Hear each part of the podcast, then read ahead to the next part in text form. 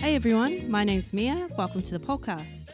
It's World Immunisation Week, and today I speak with two health professionals at N R C H, a G P and the coordinator of the Multicultural Health and Support Service. It has been a great listening experience for me to hear them compare their own experiences working in our diverse community to advocate for vaccine equity and health equity in general. They also discuss the collective actions needed to create a successful health promotion and immunisation campaign for diverse communities, and ultimately how immunisation has reduced vaccine preventable diseases in Australia. So without further ado, let's do it. I'm Gloria Moscatini, a G P at North Richmond Community Health. My name is uh, Pierre Morrow. I'm, uh, the current role here that I've got is as coordinator of the Multicultural Health Support Service, and we work with communities and service providers around sexual health and multicultural communities. The theme for our for World Immunisation Week is long life for all. We know that people from migrant and refugee backgrounds all deserve to get immunised, just like everyone else, but this requires greater efforts. What are the challenges that we're facing in reaching this goal? My, my experience has been that working with refugees, that there's a lack of documentation to back up what they've had either in their own country, in camps, uh, refugee camps, or when they've arrived in Australia. There doesn't seem to be one easy process of identifying what they might have had so that we can then plan what what's missing or what they need. Um, and that's often quite challenging for them when, if they've become Australian residents, family payments are t- tied to who's had vaccinations and who hasn't. So that becomes a challenge for fam- families from that regard, a financial point of view, but also in terms of what protection they have against any of the community infections that may crop up from time to time. And that's certainly something that we're finding. Things like chickenpox and measles are found in new arrival communities, and that's partly because either they haven't been vaccinated before or we've missed out in vaccinating them when they've arrived because we didn't know what they'd had. That, that's right. And, um, you know, generally speaking, with the migration uh, patterns, people also forget. Mm. Um, they might even think they've had certain vaccinations that yeah. ne- they never have, so they wouldn't even go to a health service and say, yeah. what do I have? You know, if if you just asked very briefly, people mm. would go, oh, yeah, chickenpox. Yeah, yeah, yeah, I had all the mm. um, childhood vaccinations, mm. but maybe didn't get all of them. Yeah. So there, there needs to be engagement mm-hmm. by the health providers to actually do a bit more probing to see mm. have you actually got all of them, or how many mm. have, have you got? Because people sort of forget. Mm. And also with some people, especially if they've got uh, from poorer backgrounds, their, you know, initial years in, in Australia might be about just getting stabilised, getting mm. and settled, and they might not even think about vaccines mm. for them or for their kids. So again, you know, it just takes, we always have to think that our services need to make sure they have some kind of outreach, some mm. kind of engagement with mm. with people, and to try mm. to get more of their story. Mm. Mm. Otherwise, if we ask very simple, mm. quick questions, the likelihood we're going to get very simple answers which mm. may not be totally correct. Yes, yeah, and, and certainly most of the people who come as refugees don't have the documentation to back up what may ha- or may not have been given to them. It's the last thing they're thinking of. Yeah. Mm. What is the process for new arrivals to get immunised? Do they take a blood test to see? They can. Um, it, a little bit depends on what uh, how they come to Australia. So there, there are a range of processes. If they're under family reunion, it seems to be different to asylum seekers. You know, there, there's different standards of of. vaccination proof that is needed for those different categories. Also, who pays for those vaccines once they come here, if they haven't had them, or to have them in their own country is an issue because they're not necessarily cheap uh, vaccines. So uh, often for some of these, it's just as easy to get blood tests done to see what level of antibodies people have. But that requires them to have already engaged in with a G P for a checkup that's not around being sick. We need to have some process where we can perhaps be proactive and checking on immunisation status separate to that medical model of you go to the doctor when you're sick. We were talking earlier about translation issues, and I know that in order to deliver the best healthcare possible, we can't be hindered by language barriers or cultural mm. barriers. So a very literal example is if there is a translation error for you as a doctor, that could result in a very dangerous outcome mm. for the patient. Yes. And there's also more subtle cultural barriers that prevent us from giving the best care. So I think that's where um, cultural competence comes in. Mm. So what does cultural competence look like in the healthcare field? For me, it's absolute insistence on having an appropriately trained interpreter of the right gender um, present in the room with me when I'm doing my um, assessment, get, taking a history and clinical examination. And as far as I'm concerned, unless it's an emergency, I will often reschedule appointments until I can have, I do, I do a lot of women's health, and it is so difficult if I've, I have been allocated a male interpreter, either on the phone or on site, to be talking to Uh, women of a non-English speaking background about um, women's health issues, sexual health, contraception. It is a real barrier. Yeah, look, I'd totally back that mm. uh, one hundred percent. I think mm. the use of interpreters and the correct use of interpreters mm. as, as well. I think sometime, obviously, Gloria, you're very experienced, but sometime, mm. you know, not, not all interpreters are experienced. Mm. So you have to realise that, especially when you talk about medical terms, they may actually, the interpreters themselves might not know exactly mm. what those mm. terms mean. Mm. So you need to be have that trust and engagement mm. with the mm. interpreter to be able to explore mm. that. But certainly in terms, again, I always say you need the engagement with, with the people mm. and look at them individually. Mm. We still get asked um, by people outside that would go, oh, how do you work with the Indian community? Mm. And you go, well, the Indian community is actually very, very big. Mm. Um, you need to actually understand the patient, where they come mm. from, and also mm. their set of health beliefs. Mm. Uh, I think it's another, because people, as we've seen with COVID nineteen, may not believe in vaccinations, mm. but even not believing, there might be ten different reasons why they don't believe. And, and you can't overcome that if you actually don't know where they're coming mm. from. So that engagement and that understanding. Um, and there are ways you can um, help that, but I can talk more about those later. Uh, we can go there now. What What are the different beliefs around immunisation in different cultures? For instance, some people might believe in traditional medicine. You know, if you go to the extreme examples, some people believe that vaccines are, are meant to sterilise populations. Mm. Some people reckon there is some kind of colonial uh, type of conspiracy. Mm. You you can never underestimate the the, the, the beliefs that people have. Mm. One good way for people, and may, maybe Gloria, you use that yourself, is what we call is uh, explanatory models of health, where instead of me, well, I'm not a doctor, but if mm. I was a doctor, instead of saying you're sick or what's mm. your, tr-, is you actually ask the person mm. what they think their trouble is mm. and for them to explain what their issues are, because then, first of all, you create better engagement. And secondly, you'll start to find out mm. where they're coming from and what they're believing. Mm. If you don't have trust, and I think, again, COVID nineteen is perfectly, mm. there's no trust. There's no point of whatever we say. Mm. If a person doesn't yeah. believe you, don't worry. They're not, whatever you provide, they're not going to follow it. And, and a really good example of how you might use this building up of trust is around flu vaccines. Now, that's a classic one where so many people say, I had my flu vaccine and then I got sick, you gave me the flu. And this is widespread across a whole lot of different cultural groups and different community groups.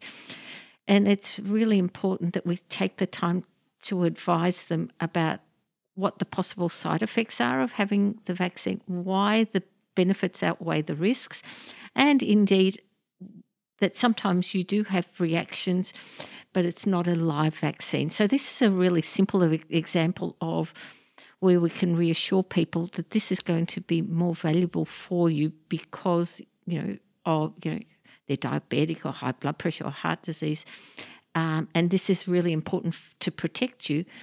Um, and if you do get cold symptoms next week, it's not because the flu vaccine gave it to you. Mm-hmm. It's coincidence. But we, we sometimes don't have the time, or sometimes G Ps just don't think of explaining it in that way, uh, which is a shame, because then it reinforces that misconception that the vaccine gave them the flu. Mm. And can I just add just on what you just said, Gloria? I think one one word that you said is really important is time. Mm.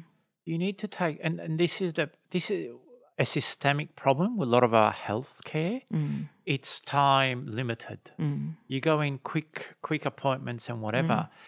When people need time, I mean, even what you've said, it takes time to mm. explain to a person, yep. to un- to hear what they're saying, to listen mm. to what they're mm. saying, and put in the words, mm. and maybe they're not going to have the vaccine today, but maybe yeah. they'll come back next week. Yeah, next week. Another good example was when COVID uh, vaccines first became available, we had quite a bit of difficulty engaging the Timorese community.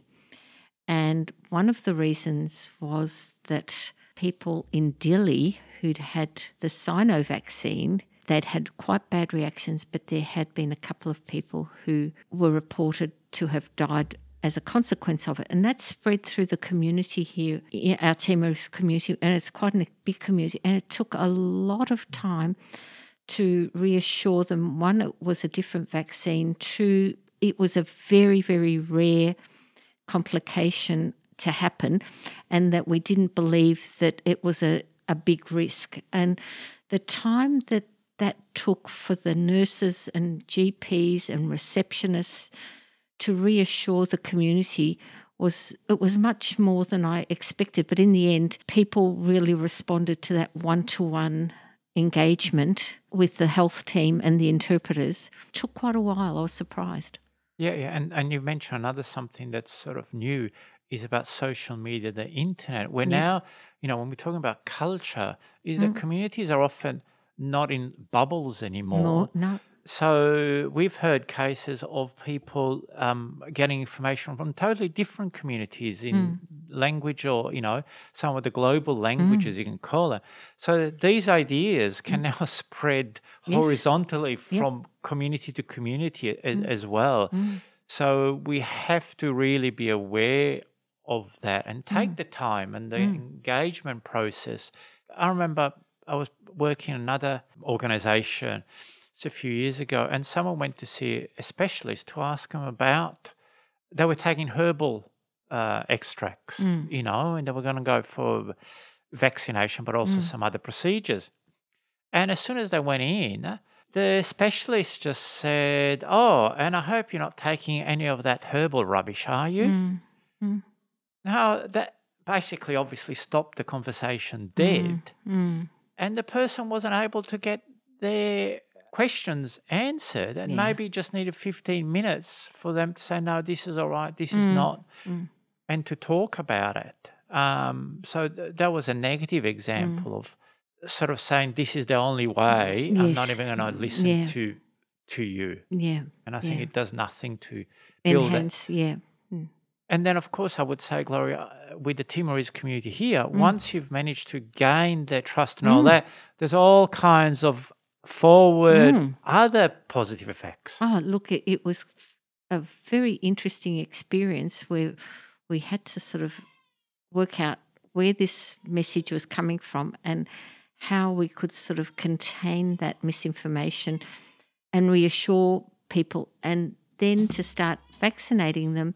And then because people were not having dreadful outcomes with it, then the word started to spread. And within a couple of weeks, the door, the queues were out the door to be vaccinated. And I presume but that now the, the, that Timorese community trusts this health centre oh, much more. Th- there's a lot of trust in, from that community to, you know, with, with this centre, whether it's dental, medical, yep. social work. It's, yeah. Um, well, speaking earlier a bit about, you were talking about H P V vaccines. Yes. How do you engage people with Um, culturally and linguistically diverse backgrounds and speaking openly about sexual health? Yes.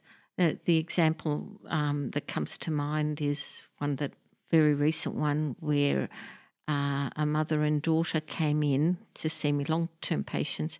The daughter's uh, of an age where oh, she's been offered the Gardasil vaccine, which is the H P V vaccine that has been incredibly successful in preventing the development of cervical cancer in the long term for, for women and um, reducing the incidence and transmission of H P V. And the school had sent information home to the, the, the family, and the mother was concerned. She was worried that if the daughter had the vaccine, it might encourage promiscuity. Not that she thought her daughter would be promiscuous, but just the concept of preventing a sexually transmitted disease in a community that believes in very strict sexual behaviours in that community. And it was quite a challenge talking with the mother and the daughter and reassuring them that this was safe, it was going to prevent this disease happening, and it protects against a whole range of other types of H P V,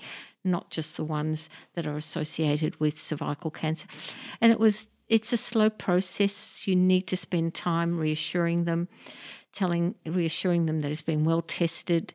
And in the end, the mum was quite reassured and was going to allow her daughter to have it, which is really important for the broader community. The, the more people, both girls and boys, who are protected when they are young, the less frequency of H P V uh, being in the wider community and then being able to be spread. Mm-hmm. Yeah, look, I think that's a... That's a perfect uh, example. Um, that and and again, you know, in every community you're going to find slightly different reasons and slightly mm. different um, hesitancy. Mm. And again, if you don't then put it and explain it in a way that they understand, mm. um, then you're not going to get those positive mm. outcomes. Mm. And sexual health is a taboo topic for everyone, but particularly with the cultural barriers that you have existing already, is it challenging to get people to open up about it? This is a really interesting question because, yes, some communities are more conservative mm. than others, mm. and, you know, you respect everyone's views, but even within communities, mm. you will then find generational differences mm. or difference mm. between people. So you always have to be aware Mm. of of that. Mm. And uh, you also have to be aware of sometime there will be more vulnerable people in mm. communities, and especially around sexual health. And so, you know, you have to then look at the individual and say, mm. I will give you the mm. best care, or I'll give you the mm. best information. So th- we always say, always be aware, mm. always of the individual. And also the communities are very different. Mm. Like uh, the bigger the community, the bigger differences within the communities, and mm. especially around young people and mm. sexual health. And again, you know, I hate to say, if there's lots of conservative ideas, well, then maybe a lot of things happen underground that mm. you don't know, which does make it more difficult for mm. healthcare workers. Oh, it does. And, and indeed, a large part of my work is working with with women and their children primarily, not so much men. But this is, with the um, cervical screening, it does sometimes take quite a while for women to develop enough trust to even allow you to examine them, let alone um, proceed to talk about the sexual part of their life. It's, it's fortunately, we've got uh, an opportunity when we're doing things like antenatal care or postnatal care to start talking about these issues with the women. And I might put something else in it, you know, the social context that we know, you know, in communities where there are, so we say, stereotypical norms mm. where, you know, uh, women through health uh, checks mm. come out that have mm. sexually transmitted illnesses of one mm. kind mm. of another. And then, but then their ability to do something about it mm. is very restricted because mm. of their social position. Yes. Or the fact that then they'll get into trouble because the the partner, husband, will accuse them of being um, unfaithful and all that, mm. when in reality, it's actually the males mm. who actually are going out there and, you know, especially with some migrant communities that have girlfriends overseas or in mm. other cities. certainly our job as an educator is actually to broach those mm. subjects to the communities mm. to say, hold on a minute, if if you have sex, doesn't matter if you're married or unmarried, it's not protected, then you'll have S T Is or, you know, you'll you'll get, uh, you're, uh, you're exposed mm-hmm. to diseases. And, you know, when people travel and all that, we put mm-hmm. it out there to the community mm. to go, you can't, just because you're going to a different country and no one can see you doesn't mean that mm. you're not going to. Uh, that That's right, you know, mm. and then when you come back, it'll be the people around mm. you, your your wife mm. and all that. So mm. there are very difficult discussions, discussions mm. that can emanate mm. from people because of their social position. Because of the migration puts people in a more vulnerable position, mm. often women, I would say, are trapped by conservative social mores. I'll leave it at that. Mm. Mm. Uh, this is a broad question, but how do you successfully promote a immunisation program to diverse communities? Um, you have to know which community. I think yeah. if you think that one, one, five, you know, what did the government use? Arm yourself mm. for COVID nineteen. If you thought that that was going to work through all communities, then I think you go back to first class of health promotion, mm-hmm. you know. You go every community, not even every, like we've done quite a number of messaging working with communities. And once once you go in there and you try to interpret or translate messages, mm. what you will find is one person will go, oh, this is really good. Mm. And the next person says, oh, no, I don't understand mm. this. And mm. the third person says, oh, really? No, that's against my beliefs. Mm. The take-home message is, so the more, the more ways you can give the same message and the more um, tracks or what's the right word, the more multimedia ways you mm. can give it, the better mm. because you're going to get the most people. Yep. So never think, I'll get one message. Mm. Mm. Yeah, that's true. And the biggest carrot in terms of immunising the community in the last ten, fifteen years has been the fact that parents are paid family allowance to get their children immunised. You wouldn't think that it, we should do that, but it's been the carrot that has meant that families will make it a priority. Family mother, mothers get busy with all their other kids to remember that, you know, oh, sort of this little one, oh, it's four months, we, you know, we have to get that one done, or six months or whatever. So life gets in the way. So the fact that they have been rewarded for taking the time to get them immunised, I think has been a bonus, even though it seems like you're punishing the ones that don't.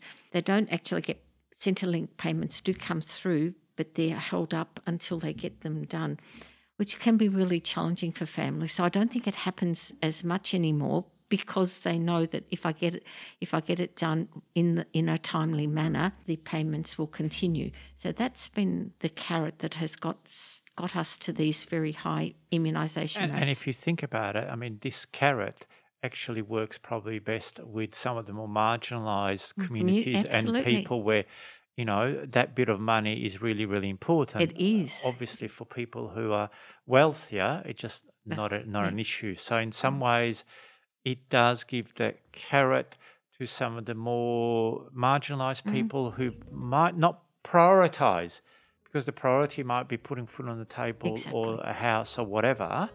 But in the long term, mm. it actually makes sense to everyone. Mm.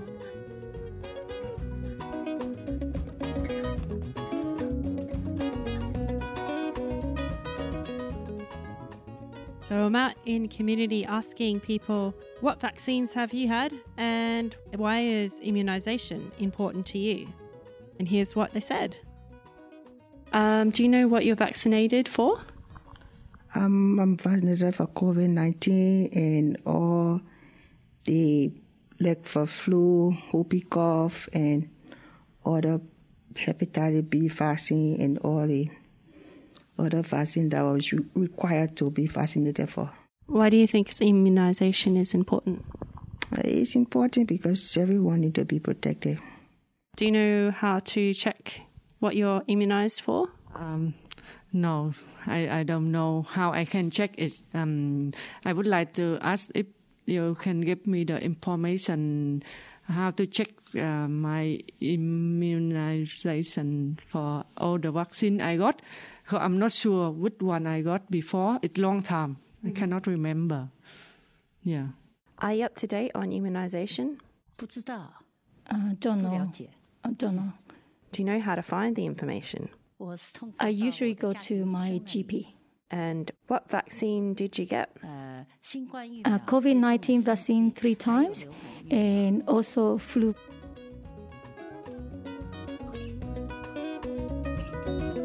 Okay, back in the studio with our guests. When you ask people in the community what they think they've been immunised for, what do you expect them to say? I suspect a lot of them won't know. If, yeah. if they're from non-English background, they probably don't know that what the diseases are that they're being immunised mm. against. They might they might think remember things like hepatitis, measles, mumps, rubella. They probably don't know polio. They probably don't know. And when they say to you, "What what is it that we're being immunised?" and you say to them, "These are the the conditions that used to cause this, this, this, and this." Mm-hmm. They'll understand. Or if you say, these are the diseases that used to kill so many children in the past and now they don't exist anymore, they understand that as a concept, mm-hmm. but don't necessarily know that measles used to cause, you know, a rash, pneumonia, you know, those sort of things. They may not understand those. They just know that children used to die with them, but now they're protected. Mm. Don't be surprised if people say, I don't know what I'm being immunised against or what the child is being immunised against. Mm-hmm. I suspect that not many of them would understand it. And so then we're hoping that they totally trust us, that there's a benefit to doing this, these vaccinations. And I think you've hit a very um, important point, is that sometimes people in the health sector or even health promoters, public health people like me, mm. sort of want to give too much information, mm. wants to make sure, oh no, there's ten mm. points. When in reality, most people won't mm. understand mm. or, or have the time. Mm. And maybe just to know, you get vaccinated for A, B and C and you'll be better. Mm. Or your baby won't get mm. sick. That's all they got to know. Mm. You know, if, they, if you get them over the line, that's all mm. there is to, to yeah. know. So we always think keep the message simple mm. and keep it uh, positive. And so where people understand, and, and mm. so if you make it too complex, mm. then you'll lose people. Yeah. Mm-hmm. yeah. Mm-hmm. Um, I just checked my immunisation records in MyGov and I was vaccinated, it turns out, for tetanus and measles when I was a child. Mm. And obviously I'm triple vaxxed for COVID as well. Mm. Um, but I was expecting to be immunised against a lot.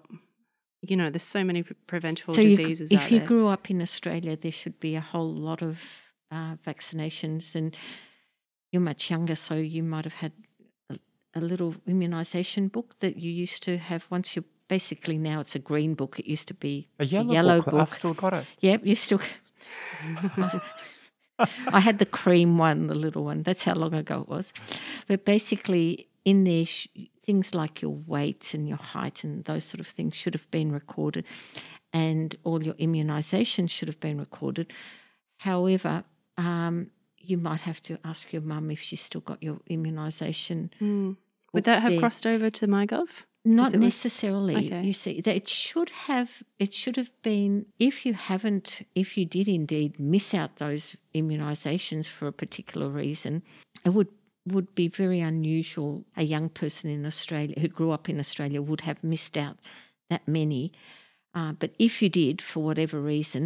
Um, you can do catch-up vaccinations mm. and there's a process. We've um, what I'm showing you now is the current immunisation schedule, but there's a whole heap of ways to give catch-ups to different people, mm. um, different ri- at-risk groups. So we often find, for example, people who come from overseas, we were saying earlier on, who don't know exactly what they've had, and we try to establish what they've had, and then we establish a, a catch-up vaccination program for them to protect them, the same as other Australian citizens. For people out there who don't know about their immunisation status, what's your advice? Oh, I would ask, say to them, go and see your G P or clinic nurse and sort of try to find out what information is in the A I R and uh, that's been logged.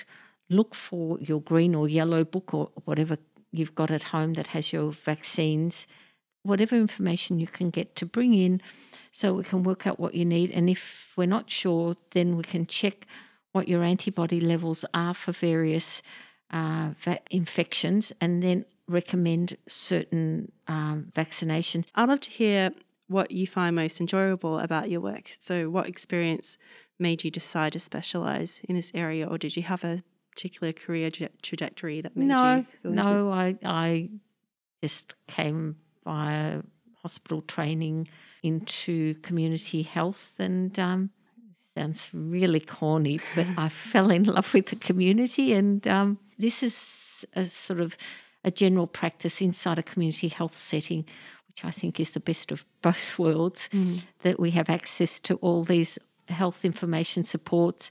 We've got access to allied health, dental. It, it's a really great place to work across a range of services, working with other people. It, that's mas- mostly why I, I've uh, stayed in this area. Yeah, that wasn't corny at all. It, I do. I don't mind a bit of corn, but that was appropriate level of corny. Oh, look, for me, uh, certainly not a career path or career choice. My first training was it was in botany. Mm. So I've got a Bachelor of Science going mm. back many mm. years. Um, but then um, looking down a microscope wasn't, at plant cells wasn't quite what really turned me on. So I just moved around and got into the community sector and just slowly developed a uh, inkling, liking for this type of work. And um, look, it's really interesting because you learn new things. I mean, public health, health promotion mm. is a huge area. And um, and also you work with people, mm. you talk to people, and you have some great discussions.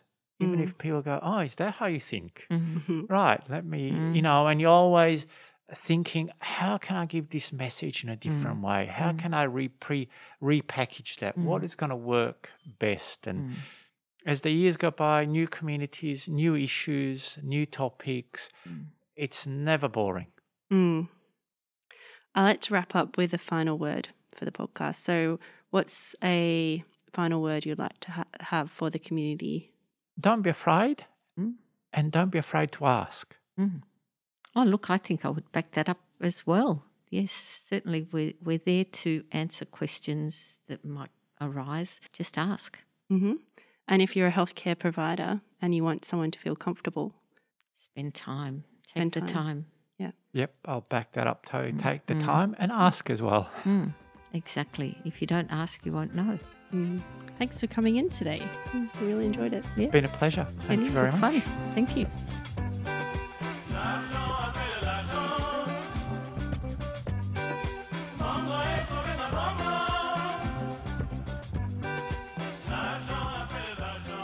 Did you know that in Victoria, people under twenty years old are eligible for free immunisations?